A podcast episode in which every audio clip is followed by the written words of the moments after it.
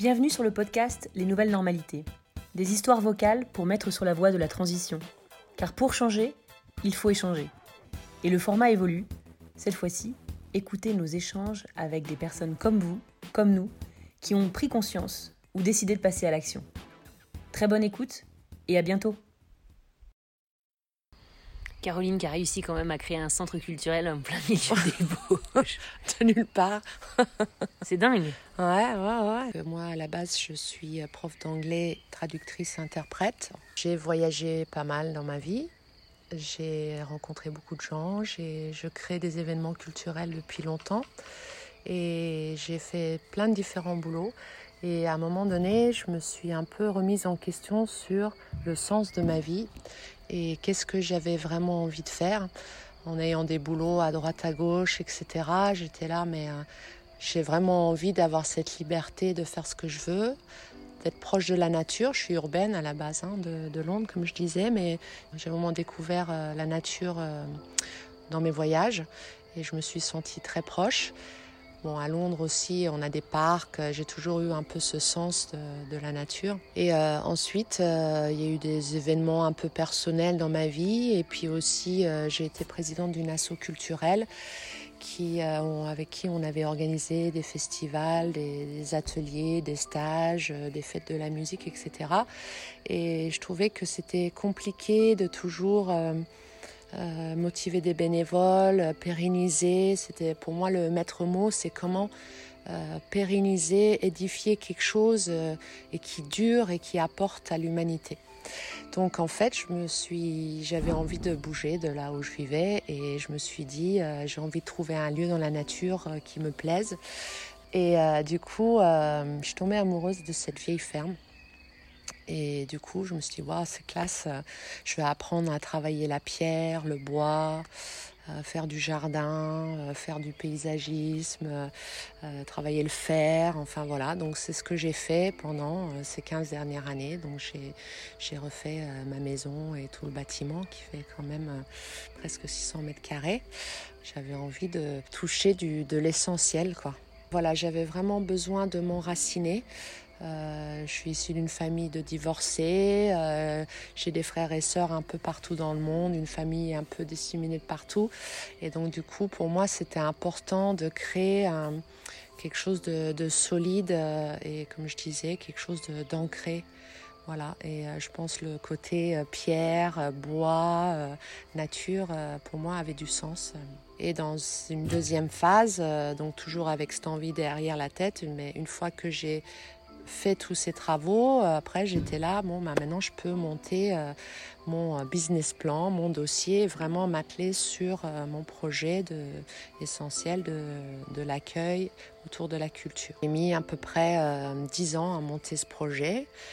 qui n'a pas été tout simple parce qu'en étant femme seule avec deux enfants dont un qui a un handicap, dire aux banquiers bah voilà je veux monter un, lieu culturel dans le massif des Bauges euh, ils m'ont bien rayonné. Donc j'ai fait une trentaine de banques avant qu'il y ait euh, une banque qui me suive. Et donc euh, je suis allée aussi taper aux portes des subventions. Puis après je suis allée auprès de Savoie Initiative, la DIS, des choses comme ça. Et puis un prêt professionnel. Voilà. Donc j'ai réussi à monter ce lieu. Et donc ça a fait un peu un tremblement de terre sur le territoire. et ce qui caractérise ces lieux, euh, que ce soit en milieu urbain ou en milieu euh, rural. C'est, on a vraiment trois points essentiels. C'est que souvent ouvrir des lieux comme ça et les tenir, c'est de la surcharge de travail, des problèmes économiques et de la nuisance sonore. Donc euh, voilà, il y a eu un peu toutes ces problématiques qui ont été difficiles à surmonter, mais qui en même temps tout cet euh, engouement qui est autour de la fabrique et puis ce qui a été vécu avec tous les artistes et le public qui est le public euh, euh, local et puis le public aussi de la région, euh, voire nationale et puis internationale. Puis après, voilà, on a été sur, euh, programmé sur des magazines comme Les Inrecuptibles. On a été, euh, la fabrique a été reconnue comme lieu culturel au niveau national. On était un point national. Donc ça, c'était plutôt chouette. Ça fait du bien aussi de, de ça fait du bien aussi, quelque part, d'avoir ces côtés-là, parce que c'est des lieux qui sont très difficiles à, tenir. Et de, toujours y croire, malgré tout. Malgré tout. Et moi, c'est ce qui m'anime. Et c'est pour moi, c'est pourquoi je suis sur Terre, c'est pour ça. La, la, la, fabrique en café culturel a, évolué depuis l'année dernière. Donc on est euh, plus autour de, l'idée de faire plus de l'accueil, de, l'échange entre les gens, de, construire euh, des choses autour, euh, aussi d'accompagner et puis continuer la résidence d'artistes, des concerts, des spectacles de tout genre et puis aussi de pouvoir aussi développer ce côté de micro-ferme. Et euh, avec une amie, on s'associe pour qui elle euh, est dessinatrice, illustratrice et tatoueuse et qui a été aussi un style dans sa vie. On aimerait développer une école, une des premières écoles en fait de la région de, de tatouage et de dessin. Je pense que si je savais tout, on m'aurait tout expliqué, je l'aurais pas fait. Donc euh, on est tous différents. Donc donner des conseils, c'est très bien, mais en même temps, je pense qu'il faut écouter son cœur. Après, il faut de la force, force mentale et physique. Donc je pense que ça, c'est la règle numéro un euh, pour vraiment, euh, parce que c'est une forme de, j'aime pas utiliser ce mot, mais c'est une réalité, c'est une forme de bataille, parce qu'on vit aujourd'hui dans un monde où malheureusement c'est l'argent qui prône et pas les valeurs humaines. Et euh, quand on a envie de justement valoriser les, les aspects humains, euh, on est confronté à cette, cette réalité qui est pas facile.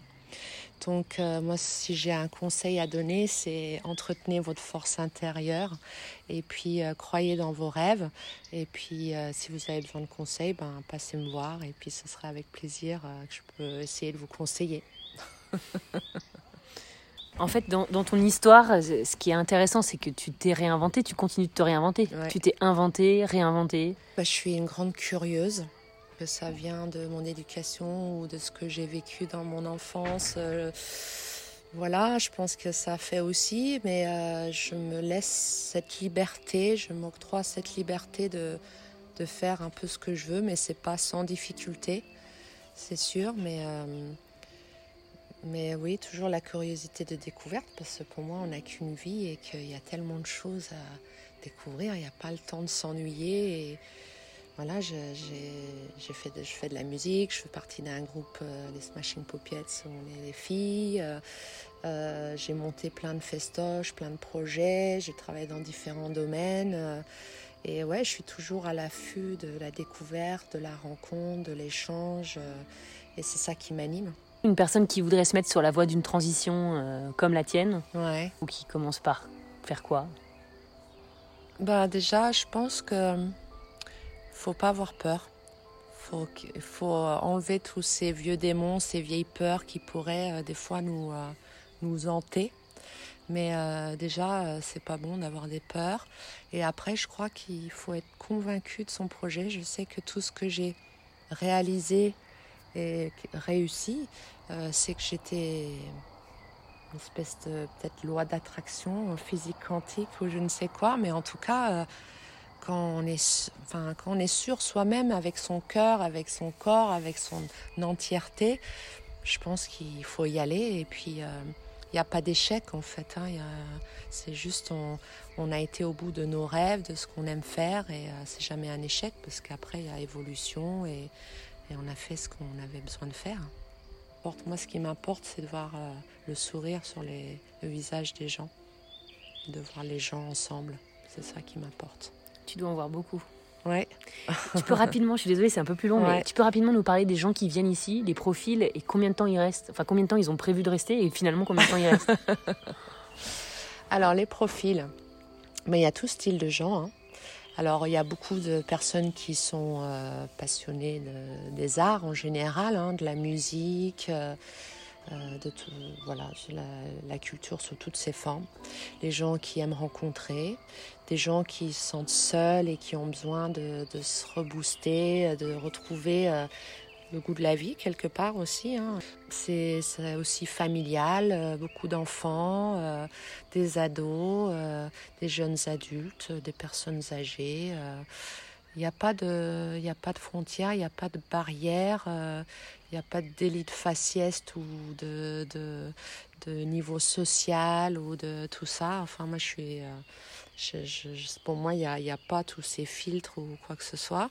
Et puis après, bah, il y a des personnes qui débarquent et qui ont prévu de rester deux jours et, ou une semaine et puis qui restent plusieurs mois, un an. Et puis après, ça part un petit peu en mode woofing parce qu'il y a toujours plein de choses à faire autour, euh, autour de la maison. Et puis, euh, et voilà. Et puis, il y a toujours des choses à construire ensemble et des projets et euh, aussi aider les uns les autres. voilà, dans nos, dans nos vies, quoi. Merci. Pour conclure, si je te dis et après, j'aimerais et qu'on retrouve un peu un mode de vie euh, plus simple pour pouvoir retrouver du lien social, euh, moins de solitude chez les gens, d'avoir le temps de faire son jardin, d'avoir le temps de connaître son voisin, d'avoir le temps d'éduquer ses enfants, d'avoir le temps d'être avec ses amis, son mari, son compagnon. Hmm. Dans le meilleur des mondes. si ce témoignage vous a interpellé, questionné, intéressé, n'hésitez pas à nous le dire ou à nous l'écrire sur le compte Instagram et après ou sur notre site internet et après.co. On compte sur toi. Si tu as aimé ce podcast, n'hésite pas à nous laisser 5 étoiles et un commentaire. Nous reviendrons très bientôt avec une nouvelle note vocale d'un membre de notre communauté pour aller toujours plus vers une transition concrète, progressive et pérenne. Merci beaucoup, à très bientôt.